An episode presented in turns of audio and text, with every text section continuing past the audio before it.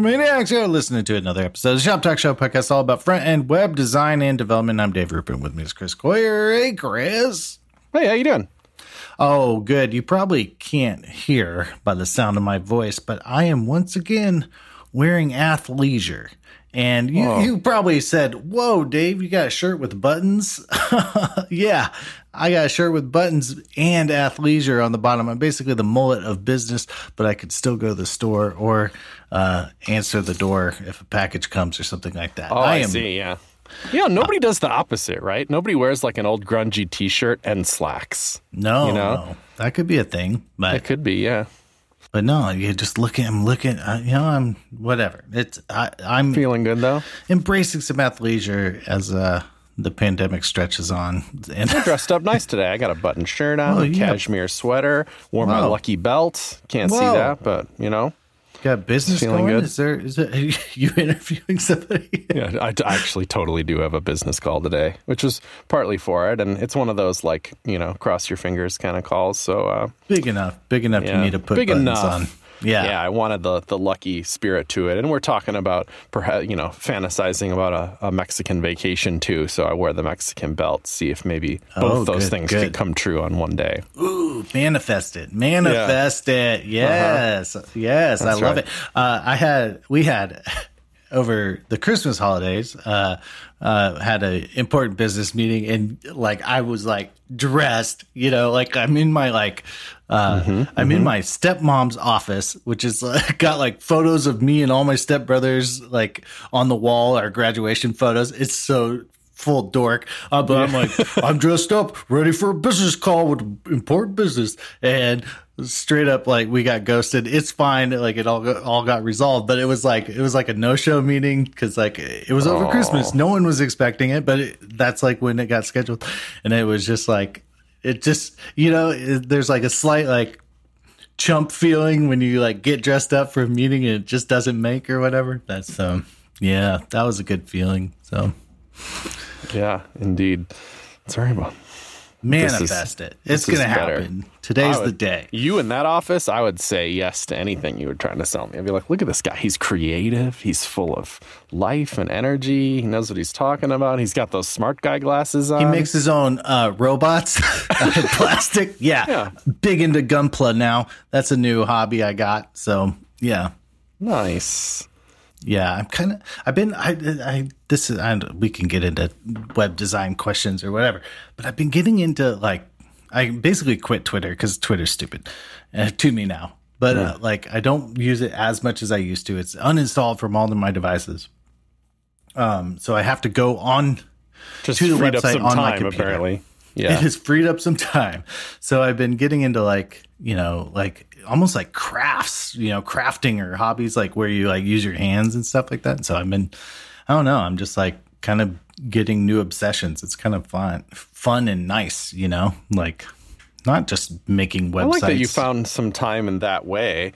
I think feel like most of my fantasies in life revolve around what would I do if I had more time, mm-hmm. right, right. Like if you had more and time. then you actually have. Well, the only way to create, I don't have a bunch of time, but the only way to create time is just to like be like, no, like, Yeah, I'm just something not, else. not going to, I'm not looking at that. So, and you know, Mm-hmm. like TikTok, that was a big time void for me. So I quit, I used that for a bit and then hot minute and then quit that. And then, um, yeah, I don't know. I'm, it's like the internet's like kind of boring now. It's like RSS feeds. it's great. It's, I mean, Mm. it's like, but it's yeah, it's like I'm not hanging out on Reddit. Not really, you know. I got some discords, you know. Of course, the d- d- d- Discord popping off, but you know, that's all. That's kind of more peppery when that shows up. I'm not fully like 100 percent typing in 17 discords at once, you know. So Yeah, yeah, yeah. Somebody was saying to me, no, I was listening to Postlight. It's a po- podcast I listened to about how they just offhand threw out this offhand remark that like the majority of Discord usage for people is passive. They're like they're like 99% of all usage is just people listening kind of thing. I was like, I wonder if that's true because it doesn't sync with my usage. And that's all mm-hmm. I have, right? So I just think of myself as I always do.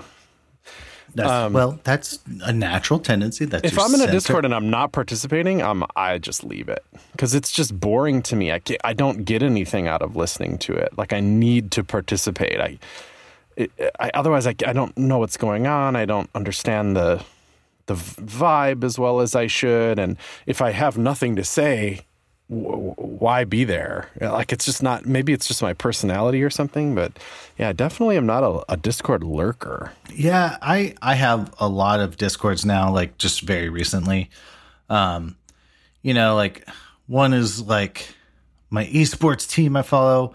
Uh, one is this Patreon I support for Game Makers Toolkit, which is really awesome. Uh, but then there's like some tech ones now for like like all the support channels are starting to go to Discord, right? Which is good and bad. I, I like it, but I also and maybe like I, it's it's like you need help with something. Cool. Here's just the fire hose, dude. Like it's like that's kind of not what I wanted. I just really, I used, I don't know. The older I get, the more specific my problems are. It's like, I need this I need Terraform to work on DigitalOcean. I need database firewalls for Terraform on DigitalOcean. Like my problems are really specific. Right. Uh, it's not, but I don't want to just hop in the DigitalOcean or Terraform Discord. No offense, uh, Melanie, but like I don't want to hop in the HashiCorp Discord just to like get one question answered. So, and then like I'm in a like a keyboard, two keyboard ones now, but one is like customer support because I was like I paid like a bunch of money. I want this keyboard. Where is it? There's no status on the website. And then they're like, Did it oh, work? No. I go to the Discord and then they're like, Hey, f- send an email if you have customer support, you know. But I was kind of hoping for like some chatter, like other people who are like, "Where's my keyboard, dude?" You know. But mm. um, but then uh, Max Voltar, you know, uh, uh, yeah, Tim Van Damme, Tim. he has a whole one whole keyboard because he he does keycaps now. That's kind of like a little side hustle he has, and uh, right. they're beautiful. But they, uh, but I'm in this big Discord now. I like it, but uh, that's it's totally run by just him. Is he like super active in it? And yeah, he's pretty active, and so I guess there's only let's see, 150 members, which is like I think that's like the max Dunbar number I can really handle, you know, like this like 150 plus people in a in a Discord or a Slack is starts to get wild. So yeah, it's probably a good number, and it's a little too sad if it's too much less than that too. You know, right, right. Like it kind of the volume, the velocity is maybe not as interesting. So I don't know, but yeah, right. It's like the, the you know you were talking about podcast consistency the other day, and it was like if you have a podcast that hasn't been updated in even like three months or something, you're kind of like, well, that's dead. Unsubscribe. Oh, you know? Yeah. Whereas the, the number for a Discord is like, oh, nobody said anything in a week. Done. Bye. You know? Right, right. And it's like, yeah, even like channel by channel, it's like, do we need this channel? No one's talked in it for a long time, you know? So, yeah. Anyway. All right, I have a. I, I'm going to hit you with one that you're not Ooh, prepared for. This is a classic surprise old Dave. Here we go. Yeah, kind of. Just like a, I, I, I want your honest take on on this, if you even have one, because you don't have to force an opinion if you don't have one. But it's a, uh, I guess the the first way in is about configuration based UI. Mm-hmm. So let's say you're going to build out, and I, you know, I happen to have seen like the inside of of Luro, so like that I can see some of that. Like, so let's say you have like a sidebar of stuff. One way to build a sidebar of stuff is to write some HTML. That's like here's an unordered list with LIs and A's, and I handcraft what that is.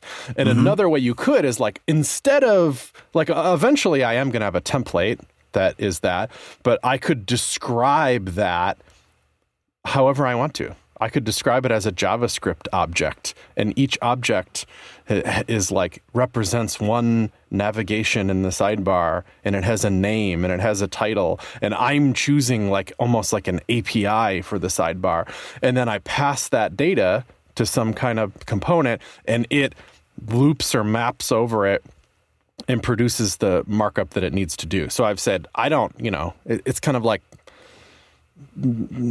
saying I'm not going to handcraft the markup for this. the first class citizen is the data, mm-hmm, mm-hmm. and the front end builds itself from the data. And that could be a form, it could be a big list of settings. It could be a modal where you say, nope, no, you don't don't give me HTML for this modal. Give me data for the modal and mm-hmm. I will build the modal from it. So that's what I mean by configuration based UI. You could really go all in on this or you could reject it. And I feel like I've heard very different opinions on this and I'm curious which way you normally go or if you if you even care. I think I tend to be more static like the this is the navigation or the UI like let you know um but uh, with Luro, I have been kind of thinking like, what, what if there's pieces that don't apply, like pieces of the application, like we're never going to use that. I would rather just hide it from the navigation. You know, that's like totally fair. I think where, you know, I can think of two situations where it gets tricky, right? The classic WordPress WP Nav client handoff where you handed them five beautiful links. Oh, beautiful five links. Mm. Six weeks later, it's 22 links, you know, and mm. exploding the layout. Nothing, the tolerance wasn't there, but like it was just, it was just not made for it, you know, or, or like that's just way too many, but they wanted to add that. And I could go two ways. I could go two ways. I could say, man, they shouldn't be able to do that. And then I can also be like, well, if that's what they wanted, they're probably happy.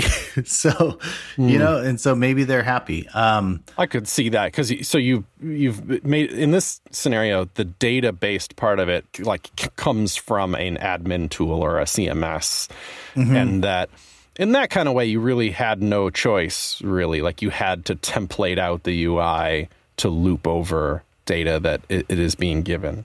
Mm-hmm. Let's say, though, just for the sake of setting, that you controlled both. Like you're making this data abstraction choice for yourself and mm-hmm. for your own team. So if somebody wants to add a form element or add a setting or add a navigation bar, they don't just go edit the template to do it. They have to add, and it, this could be, let's assume that it's JSON data. They have to go into this thing called like sidebar.json and copy and paste and... a chunk, of, an, an object. Mm-hmm. Yeah. Mm-hmm. I mean, I like again. I think I like it. I think what where it's, I'm man, I'm getting like a bunch of ideas here. Um, I I think one place where it gets tricky is what if you add a new feature, you know, like to the application, like whatever code pen, um, what would CodePen NFTs? I'm doing it, so mm-hmm. whatever. So yep. like, and you know, and I but I configured my navigation so I don't actually see the CodePen NFTs because I configured that to I already preset it. How do you do you just inject that for them or do you like mm. you know what I mean like like do you kind of heavy hand and just be like you get to everyone gets to see the new features in the navigation in the configure configurable UI or something like a even like going more micro than like a navigation like a WYSIWYG. It's like, oh, we added features to the WYSIWYG, but you can configure the WYSIWYG to show whatever you want. You know, how do you like let people know there's been new features added and they have to now click something or whatever to add it back or write the JSON to add it back in? Yeah, um, right. I think that is it points at a limitation to it in that let's say you wanted to show it to 50% of people or or even show it to 100% of people but call it out specially now all of a sudden, so you're so you know this goes through the the uh, let's say it starts in design, and the designer has uh, now a sixth navigation item where there used to be five with a big badge that says new with a yellow sparkle on it or something. How do you pull that off when it's configuration based? So now you have to be like, you know what? Well, I think we should have in the JSON data for the navigation items, we're going to have to have a new property and it's called new, and we'll say new true. And then in the template, if new is true, we'll put output this little new badge. Always, yeah. Always so show that. What, or, an, what yeah. a weird abstraction, right? Whereas if you didn't do the abstraction, you just put the new badge next to it because you, you have no you know you're not limited in that way. Same thing with the modal. If you made a modal that says this modal does not accept arbitrary html to show. It accepts a title it accepts a description it accepts any of these three buttons or something. And that's it. Whereas another way to design a modal is to just say here's the like the shell of the modal and maybe we'll automatically add okay and cancel buttons or something if, if mm-hmm. you want them. But otherwise just put whatever html you want in the middle. That like opens up some design control. I can do whatever i want in that modal and feel like i have design control. Yet it also opens the door for inconsistency Big time, yeah. Because every little modal now is a web page. It's not a uniform uh, right. information device or whatever, a, a, flow control. It's now a web page inside a, a right. So a you might square. do the configuration based you to force some consistency, and you also might argue that it could be a little easier. Let's say it's a form, and you wanted to add a form element that just copy and pasting a little previous piece of JSON data and putting the stuff in there that says like, oh, this is field eight now, and it's capturing a refer URL or something that you don't have to worry about like getting the markup right and um, and and things like See, that. And now in the I case of settings, cool, let's say you hundreds of settings, yeah, that they're not little bespoke components. There's like less surface area to get it wrong. Hmm. Hmm. I do like that. Um, yeah, uh, you've used Rails. Um, the mm. uh, form helper on, on Rails was kind of cool because it was just like it because it, it knew about your data structure. It just was like, I'm just going to spit out a form for you, you know, like like automatically. And here's all the junk, all the error handling, all comes back from the server. It all it all hooks in. It's all like, and all you had to do is be like, you know, what Rails generate scaffold whatever posts, and it just did it, you know. Um, Right. And like, so that was it was trying to help you, but it, I remember, you know, I'm sure we still have some of them in our code base in some places that it wasn't that in some cases almost more verbose. It's not like it saved you typing, but it gave you guardrails. It said if you call this wrong, then it, we're going to yell at you, you know, like mm-hmm. you, meaning that you have this it's almost like an implicit test for your front end because it would bomb if you got it wrong. Yeah. Yeah, yeah. yeah. So that's what I uh, uh, to, to roll this forward into testing a little bit. Let's say you you went for it in some areas of the app. It's not like you have to go all in on a configuration based UI, but some parts of your UI might be built from data rather than you know handcrafted HTML or JSX or Vue components or whatever else. Mm-hmm. And any language can do this. You know, that's what the kind of the beauty of JSON is that it's so digestible by so many different languages. You just import it and loop over it and use it. Um, you can also validate it. So I was kind of going down that road this week a little bit and testing out some libraries that say, okay, here's a chunk of JSON that in this case describes UI, but also, for the record, c- could also kind of describe the data that it represents too. If if if it is, you know, like let's say it's a form the data that builds the UI, you can have a schema for that that it relates to the data that it outputs also. I know mm-hmm. that feels a little abstract, but you could be like, well, I said that this input has this ID, so the name data that comes out the other side should have that ID too, and you can validate them against each other. But anyway, let's say you're describing, you know, the Luro sidebar, and you say, you know, or whatever, and it says, you know, there's a object and it has a name. Maybe it has a you know, a hover name or something if you wanted to like be more verbose and it has an icon which is a URL to an icon and it has all these maybe it has a color, maybe it has a hover color and instead, you know, you're you're you're crafting a little piece of JSON that describes all these things because that's how you're going to build the UI. You could also write a schema and mm-hmm. sit it right next to that thing that says, This is the shape of that object that I expect. So if somebody come in comes in here and adds a sixth navigation item, but forgets the hover color, that schema can say, Hey, it can yell at you just like Rails would have yelled at you or something and be like, You forgot that. That's going to cause a problem. It's a way to add kind of this like unit testing to an, a UI that's, you know, another way to do it would be to like write a Cypress test or something. Is there six navigation items? When I hover it, is it blue? You know, that's nice too, but it's almost it's almost easier in a way to write a a piece of schema. No, I I like it. Um I there there is like a point, right? Like there's a point where you now have so many options in the thing. Drop downs, uh, you know, exclusive drop downs are like uh and you can have as many drop downs open as you want or hover colors focus indicators focus uh, visible indicator you know like there's like a point where you could possibly have so many options that it was just easier to write html like you know what i mean? Like where like raw html would actually be the more succinct choice than globs and globs of json properties you know? Yeah Right. I've just seen it where it's like, you know, it's like a card UI and you're like, well, we'll just like offer, you know, 20 props to like configure the card UI, you know? And right. 20 like, is like starts to be too many for whatever UI it is. Like yeah. 20 is 20 is nuts town. Whereas like one is too few. Then why'd you even bother? You know, there's probably like this sweet spot of, like five to stuff. seven. And, and that's why I brought up yeah. that like the new badge thing because then you know one little design decision you got to update the schema.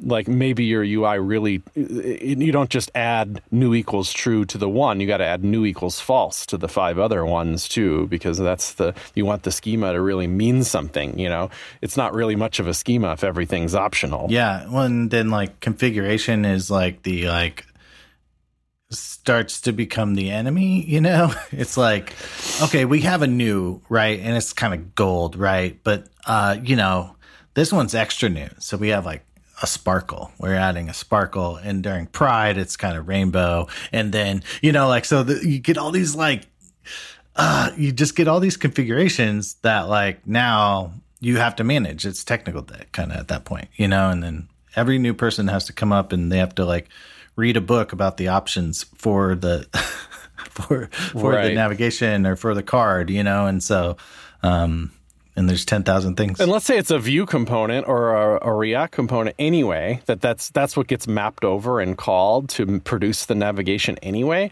There might be like prop type validation there anyway.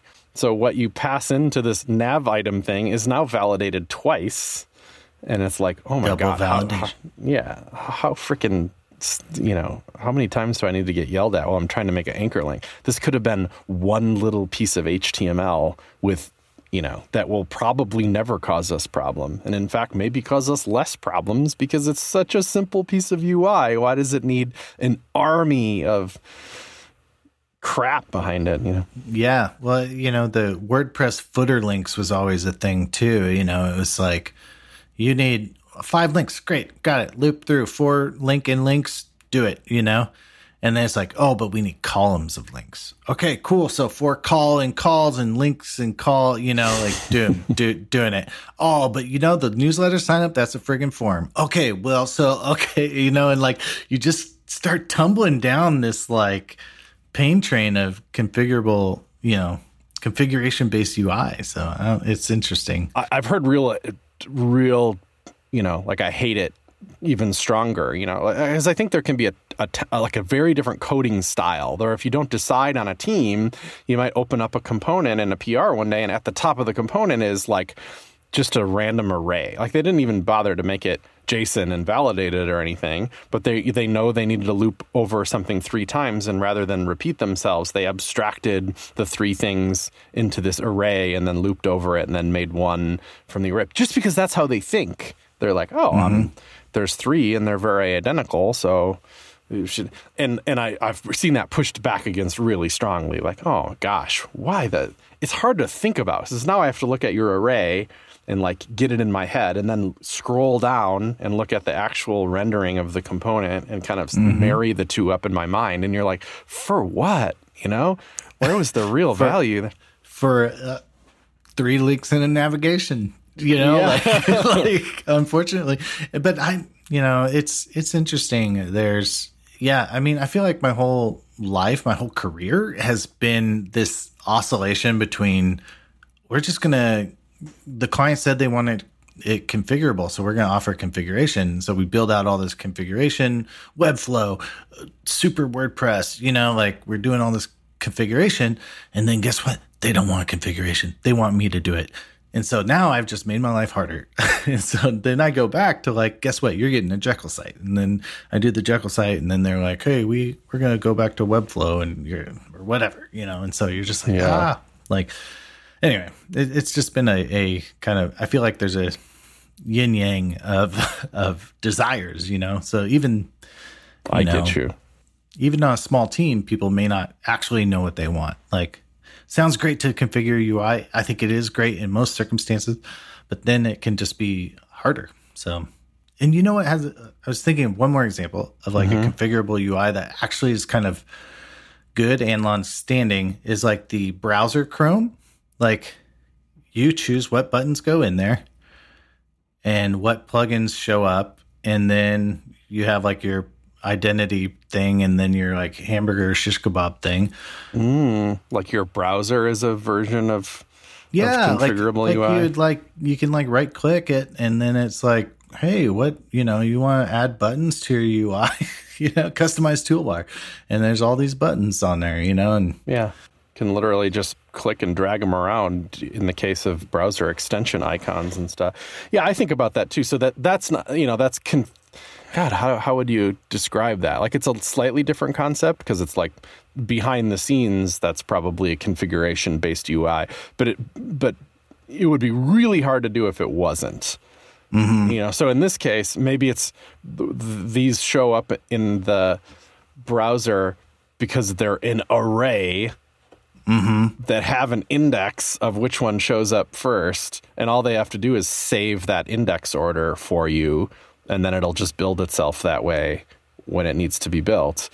If you didn't, you know, choose some configuration based thing to do this, it would be that would be much harder to pull off. Yeah.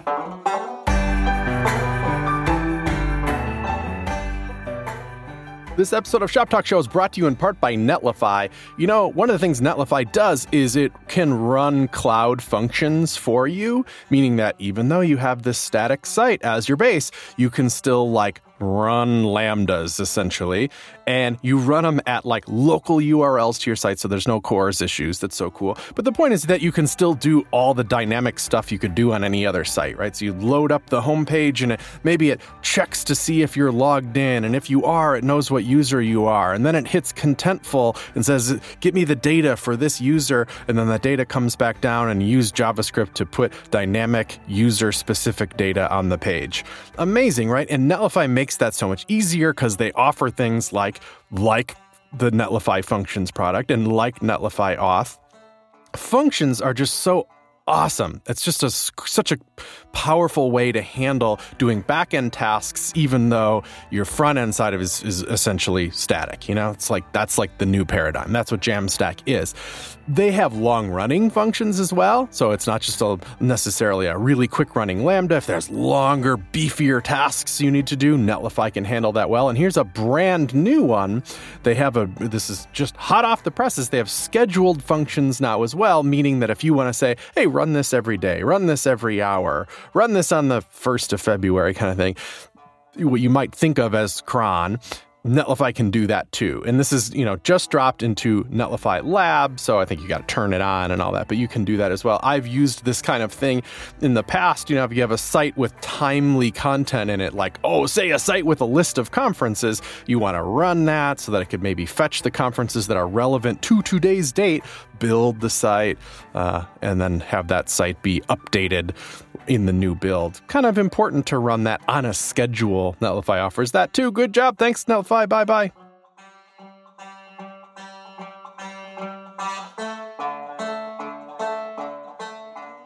Yeah. Do you expect that out of your UIs? That's an interesting thing, too. You know, like you open up VS Code, you have a lot of choice in how you want that app to behave. You can turn on and off sidebar icons, you can drag them around in different orders, you can take that console and drag it somewhere totally different if you want to open it like a tab. There's just a lot of control you have over it, whereas you might, you know, perhaps in Sublime Text or something they were more opinionated. You know, you had some control, but not nearly that level of control. And like, which is better? You know. Yeah, no, I mean that's a good like thing. There's like like um like Slack, you don't really control it. You can change the theme color, but you don't really control the UI, right? Or but, Not really. But you can like drag channels into like the starred channel. You can kind of rearrange channels. And I was thinking of like Notion, another app I use all the time.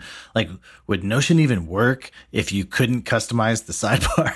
Probably not, right? Like, it would just be an utter failure, right? Uh, Right, but they draw the line with customizability on Notions. But the, you know, you can't. You, there's no color picker in Notion. Oh, It's not, yeah, not even yeah. a color picker. You can't even, you know. And I kind of like that. It means that, unlike a Word document, which you know, the chances are, if you let the intern go hog wild with the design choices in a Word document, it's going to be nigh unreadable. yeah, you got purple H1s real quick.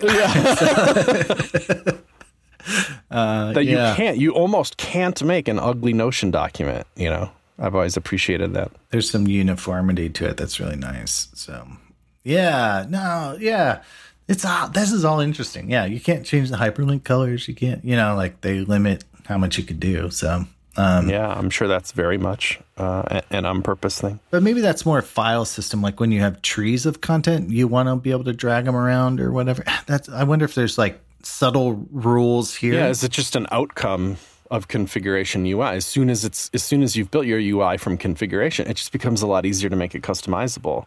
So why not? You know, you're like you're a hop, skip, and a jump from making it customizable. Maybe just allow it. Yeah, maybe that's the difference. Is like configuration is like a whatever data driven generation of the UI, right? And customizable means the user can manipulate that configuration file, right? Or that configuration store.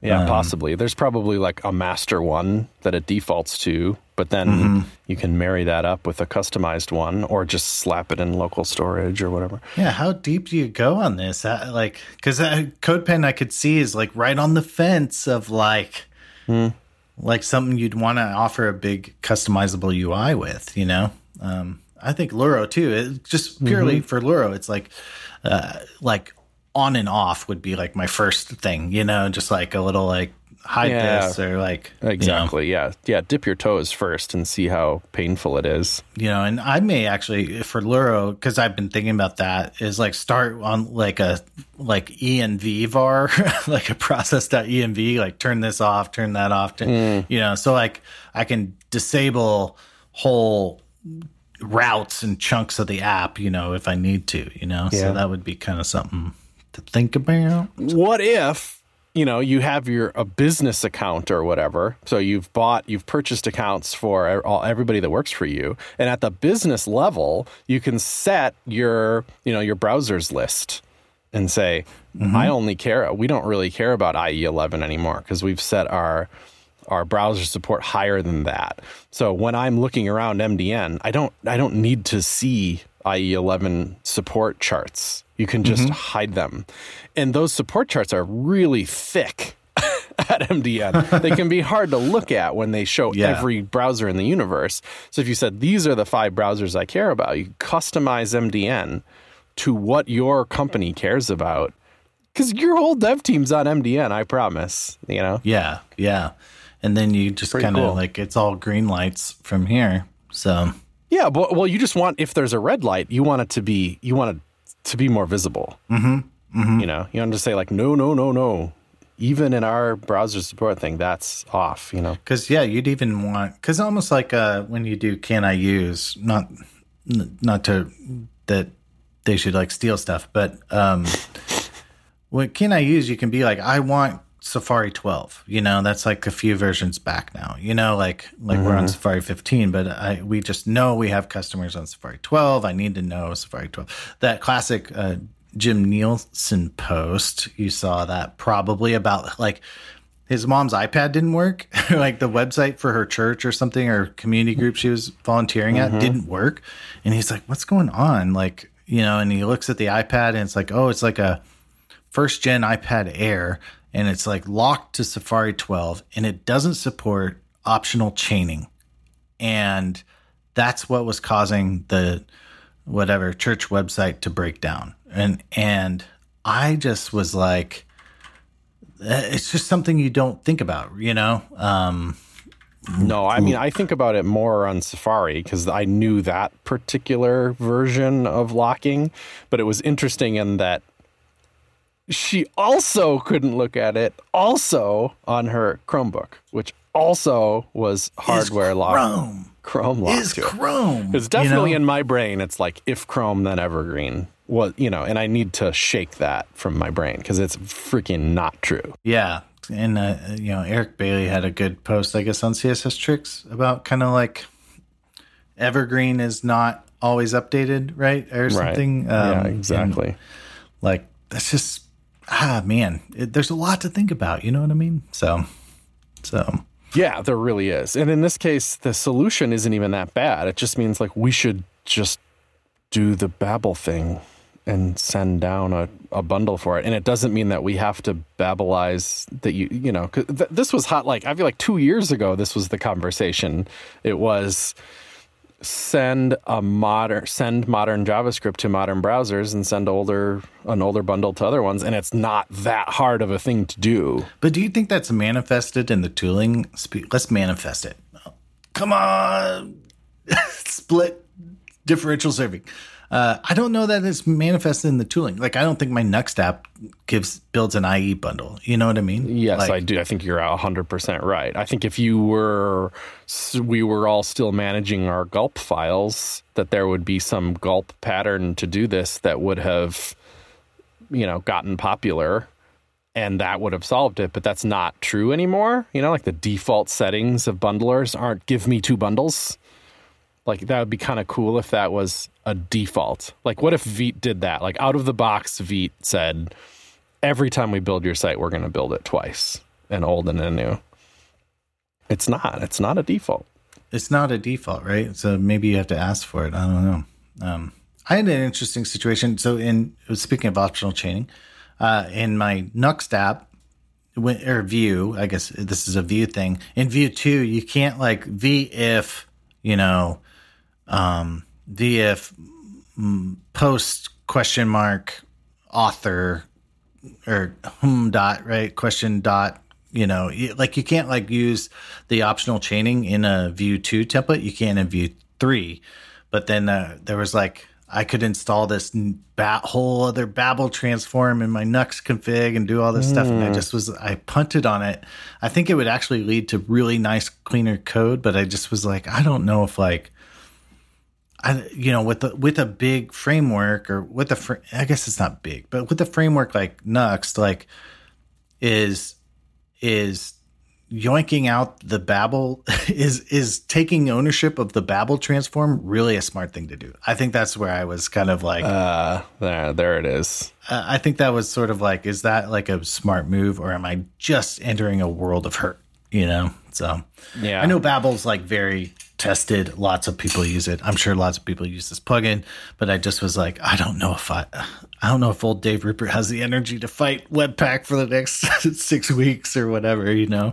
So Right, right. I know on Next, for example, too. If you have, if you've done any customization at all, you know, Next twelve, they the, the marketing behind it was SWC, baby, or, or do I have that acronym right? They they they changed their JavaScript compiler piece Oh. of it. So Okay, something that's way way faster, some Rust based thing or whatever. But not if you've done any customization at all.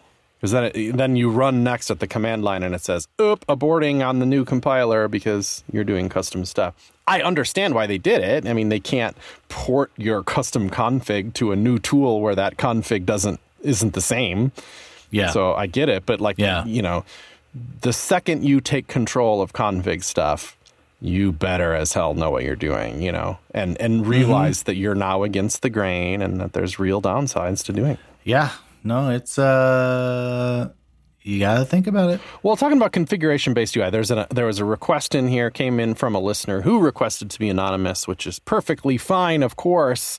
That wanted to just uh, talk about design tokens and specifically their history, which I'm not super qualified to talk about. I would say, although I know that Jina Bolt or uh, just Jina, Jina right? Yeah. Jina Anne was a uh, was it was perhaps coined it and was Yes. in the early days of, of Salesforce stuff was maybe that was the origin of it, and uh, and uh, and just you know, did tremendous work there and is occasionally not credited for it uh, properly. So I guess we can attempt to at least get that right. But I always think of design tokens as so. Here's what the the classics is colors, right? You you mm-hmm. say brand colors red, and that can manifest itself in CSS. I can say brand color red, but I don't know that that's a design token at that point. That's just a CSS custom property or a variable if you're using a preprocessor. I think the point of design tokens is that you pull it back a level and you say, I'm going to put these tokens in some other language. I'm going to put mm-hmm. them in JSON, or I'm going to put them in a YAML file, or invent a syntax, or put them in Excel file. I don't know, but something that is is a little bit more language agnostic than just CSS is. Or even if you're going to put them in CSS, then you have build tooling to yank them out of CSS if you need them. Because the point is that these things should be usable by all sorts of stuff. You should be able to pull them into your Figma. You should be able to pull them into your iOS app or your mm-hmm. Android app. That that these are they're just representations of a little piece of data that you're going to use to design something with that's more language agnostic than just CSS or just JavaScript or something. So you your colors, but it's not just colors. It's stuff like spacing it's the font stacks that you use. Mm-hmm. It's the size of things, small, medium, large. What, what are, you know? Maybe you have column widths or something, or standard, or maybe you have special filters that just your app uses, and that the expression of that filter is a design token. Yeah. Or your timings, like how do things feel when they open and close? That could be a token.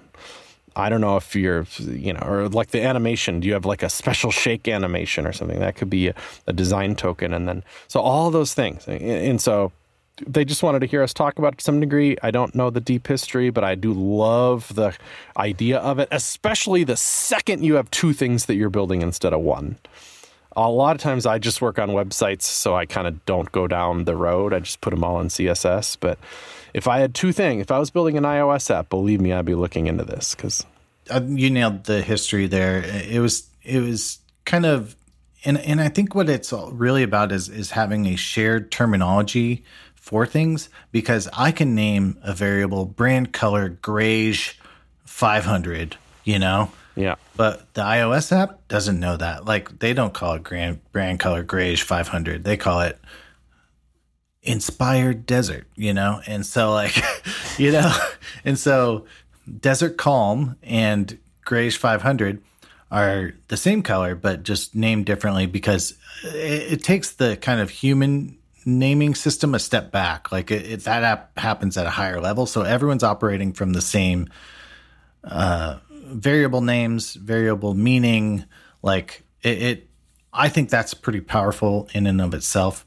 Uh, but like you, Chris, like Paravel hasn't really jumped on the um, tokens thing until maybe kind of recently. Like, like now that we've been using Figma more, like Figma kind of has this concept of styles inside your Figma, and you can use a plugin to like export the styles, and now you have tokens.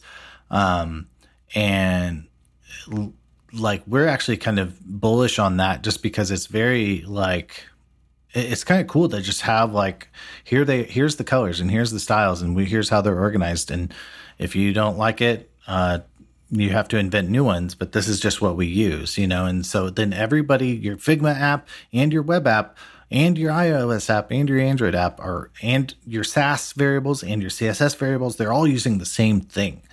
And that's pretty powerful from a whatever a distribution perspective. So yeah, and there was recently the W3C. There's a there's a a community group or maybe a standards group for tokens. So design tokens are kind of like there's an official format, and that's supported by Amazon oh, Style Dictionary. Really nice. And, um, Amazon yeah, I should have known that dictionary, and then uh, is it totally unique? Did they invent a syntax, or is it like JSON? You know, it's it's weird. I think they all had their own, and like Theo had one, and Design Style Dictionary had one.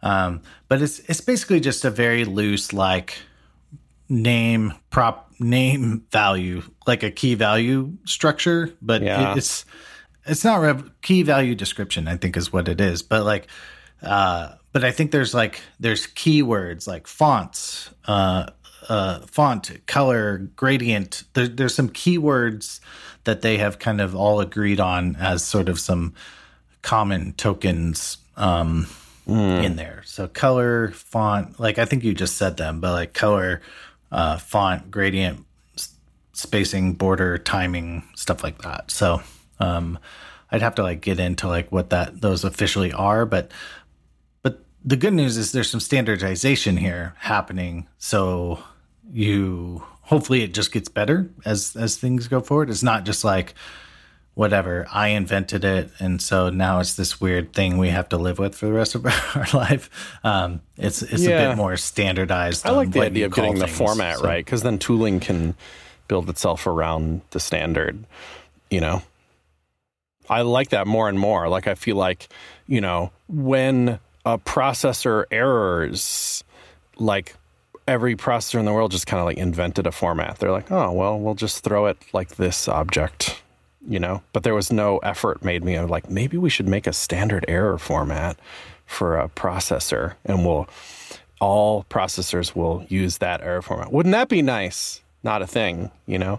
Or, or like, but, but, but then there's like good examples too. There's like, you know, that browsers list one we mentioned is good. Like that somebody had a desire, I think probably came from the auto prefixer people, I think, that there should be a way to describe what browsers you're trying to support. So they said rather than us just inventing it, we are going to invent it, but we're going to call it this. It's going to be a separate repo. We're going to try to get Babel to support it. We're going to try to get other things that care about what browsers you support all using the standard format. And that one was a kind of a success story. I think mm-hmm. now when tools come out that need to support a list of browsers, it's in people's brains. They're like, oh, I'll just use that format. For me, I'm getting more bullish on them. I we weren't there, but you know, I think Figma actually is maybe the gateway drug, just because yeah. it's in it's it's a website. It's in web. Mm. So like, let's make our web site and the design website use the same variables, yeah. and so. That would be nice. We, right? we, ours was was good for years, and then we had this. So here's a just a situation, right? We had, um, you know, there's all our all our colors. We have ten of them or something, you know, mm-hmm. yellow, blue, red, yellow, blah blah blah. But then it comes to grays, that's not going to, you know, five grays isn't enough for a website. We have 20 grays. We just decided we're going to have a level of 20. And I think that's about the right number. Maybe a little high. Maybe you could get away with 12, 15, 16 or something like that. But we have 20, right? And I, I don't mm-hmm. regret it. It's five ain't going to cut it. Not happening. Not enough grays. So mm-hmm. we have this thing and they're, you know, they're kind of like tinted and they have some, like, they have some spirit to them beyond just like gradient between gray and black, you know? You can. Yeah, yeah. There's like usually it's just like a fade, uh, fade the luminosity, right? Like the HSL, you fade L from zero to you do 0, 10, 20, 30, 40, 50, right, right, right. I was yeah. just learning yesterday from the Discord that we're, we are playing around with this grayscale idea and that if all three numbers of RGB are the same, then that's gray. And that if you're trying to make a scale of grays, that you can just kind of like choose a scale from zero to 256, you know, and it will. Mm-hmm. And you just use the same number for all three, and it's pretty easy programmatic way to do it. Even though my brain is like, if programmatic color, then HSL. but yeah, yeah, yeah. That's that's changing a little bit. We'll see when like LCH drops and stuff. LCH is like the the HSL of the future. Whoa, very, very going to be interesting. LCH is HSL of future. All right. Yeah, write that down. Put that. That's a good. That's a good episode title. Chris ends. Lock it in. Um, I don't, where was I going with this? Okay, so we have 20 grays. At the time, we this was like pre before anybody thinking about uh, us maybe someday having a light mode we have we're CodePen mm-hmm. is naturally dark, right? So we have just gray in the middle, and then we named our colors gray light, moving away lighter from the middle, and gray dark, moving away darker from the middle, and named mm-hmm. them such. And they were correct in Figma, and they perfectly matched our Sass variables at the time for years. Did you work with my coworkers on this naming scheme? No, do you like it? It was okay. fine, except for that if you call it gray light and gray dark, and then you try to make a inverse colored theme, you're screwed because now the the names don't are wrong now. That Yeah. a gray light means gray dark and you're you're screwed, right? So we decided to throw that all away and we were tr- kind of variabilizing CodePen anyway, doing some work in that regard, and just change the system to just basically just one through twenty, gray one through gray twenty. So they don't mean anything. They're just a scale of grays, and if you were to reverse that scale, fine. It's just still gray one through twenty. It doesn't mean anything. So do you? I guess do you invert the colors? Like like do you? Yeah, you change the scale. One's now now one used to be really dark and now one is really light, you know. Okay, okay. So you so now your gray one is gray twenty or whatever. Like, I guess what the source of truth version. Yeah. Yeah, exactly. It's what it used to used to be. And you can get pretty far.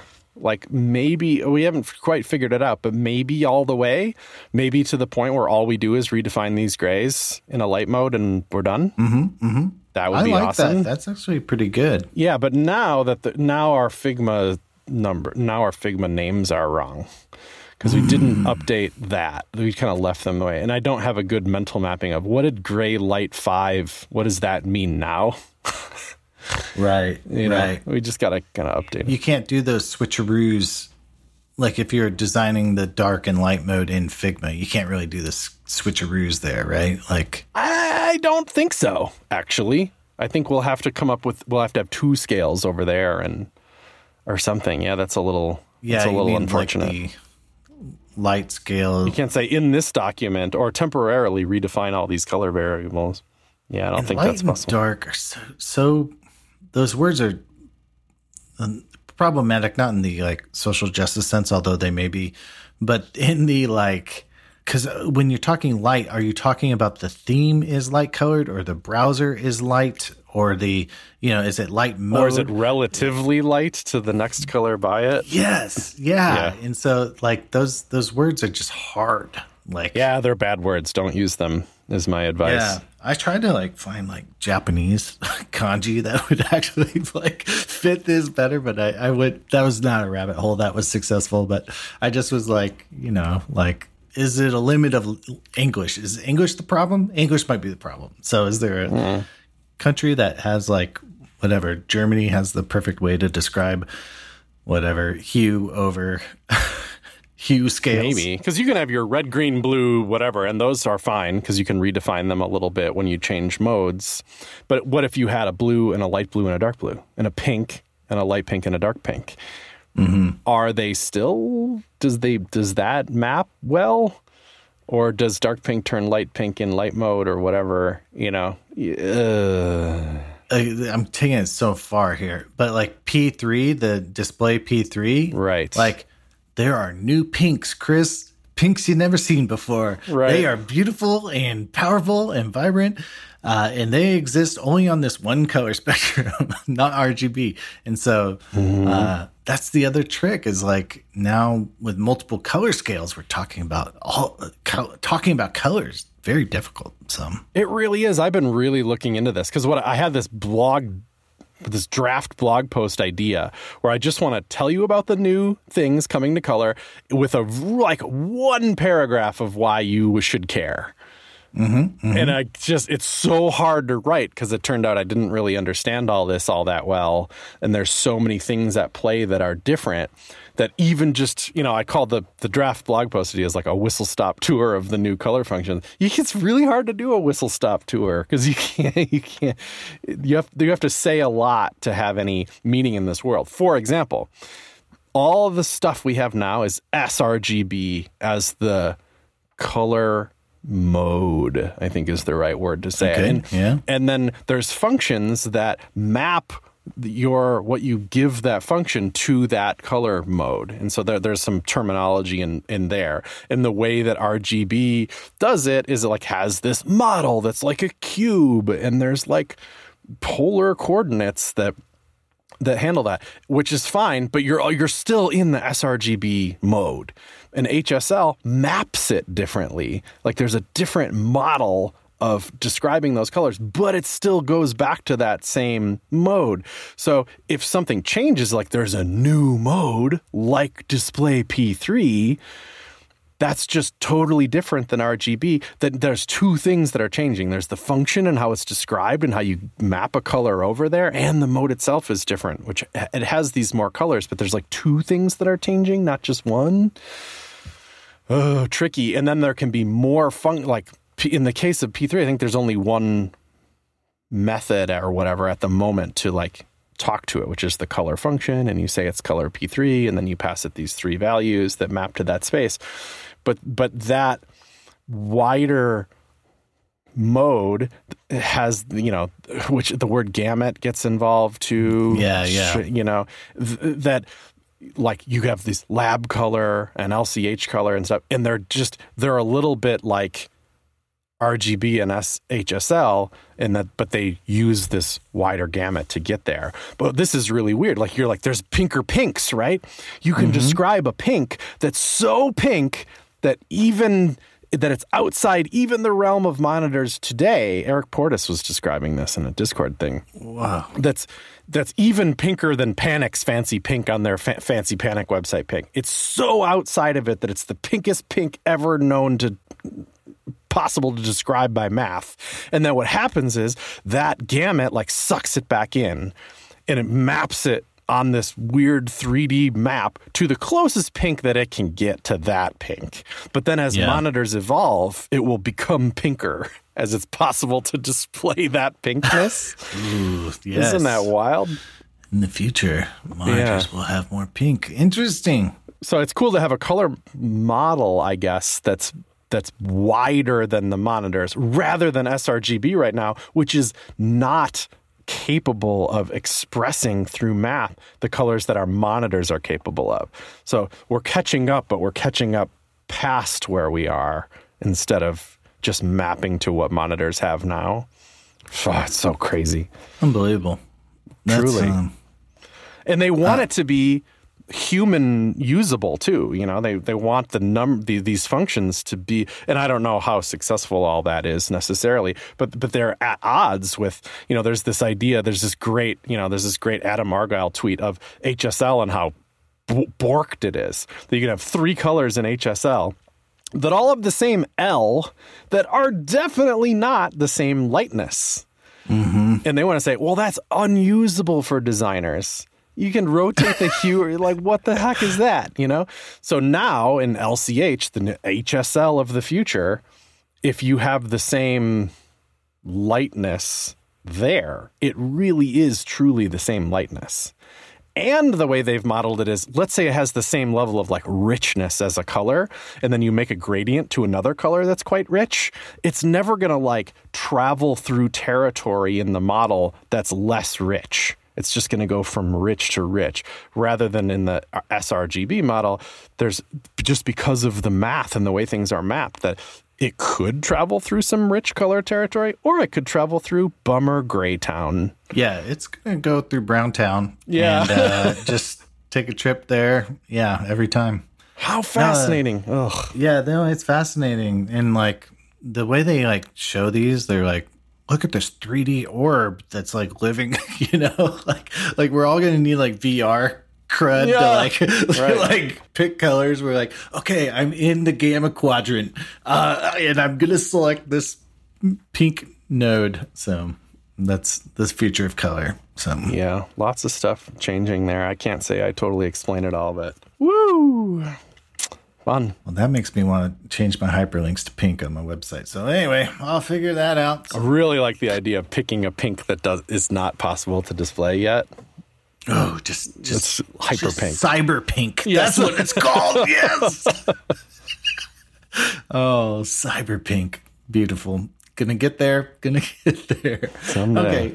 Should we? All let's right. wrap it up, man. We only did one question, but we got uh, we'll okay. answer more questions next time. So, uh, thank you, dear listener, for downloading this in your podcatcher. Trace, be sure to star our favorite up. That's how people find out about the show. Follow us on Twitter at Shop Talk Show for 16 tweets a month. Uh, join us over in the Discord, Discord, patreon.com slash Shop Talk Show. We have YouTubes now. Hopefully, some more coming out. So, and Chris, you got anything else you'd like to say? ShopTalkShow.com.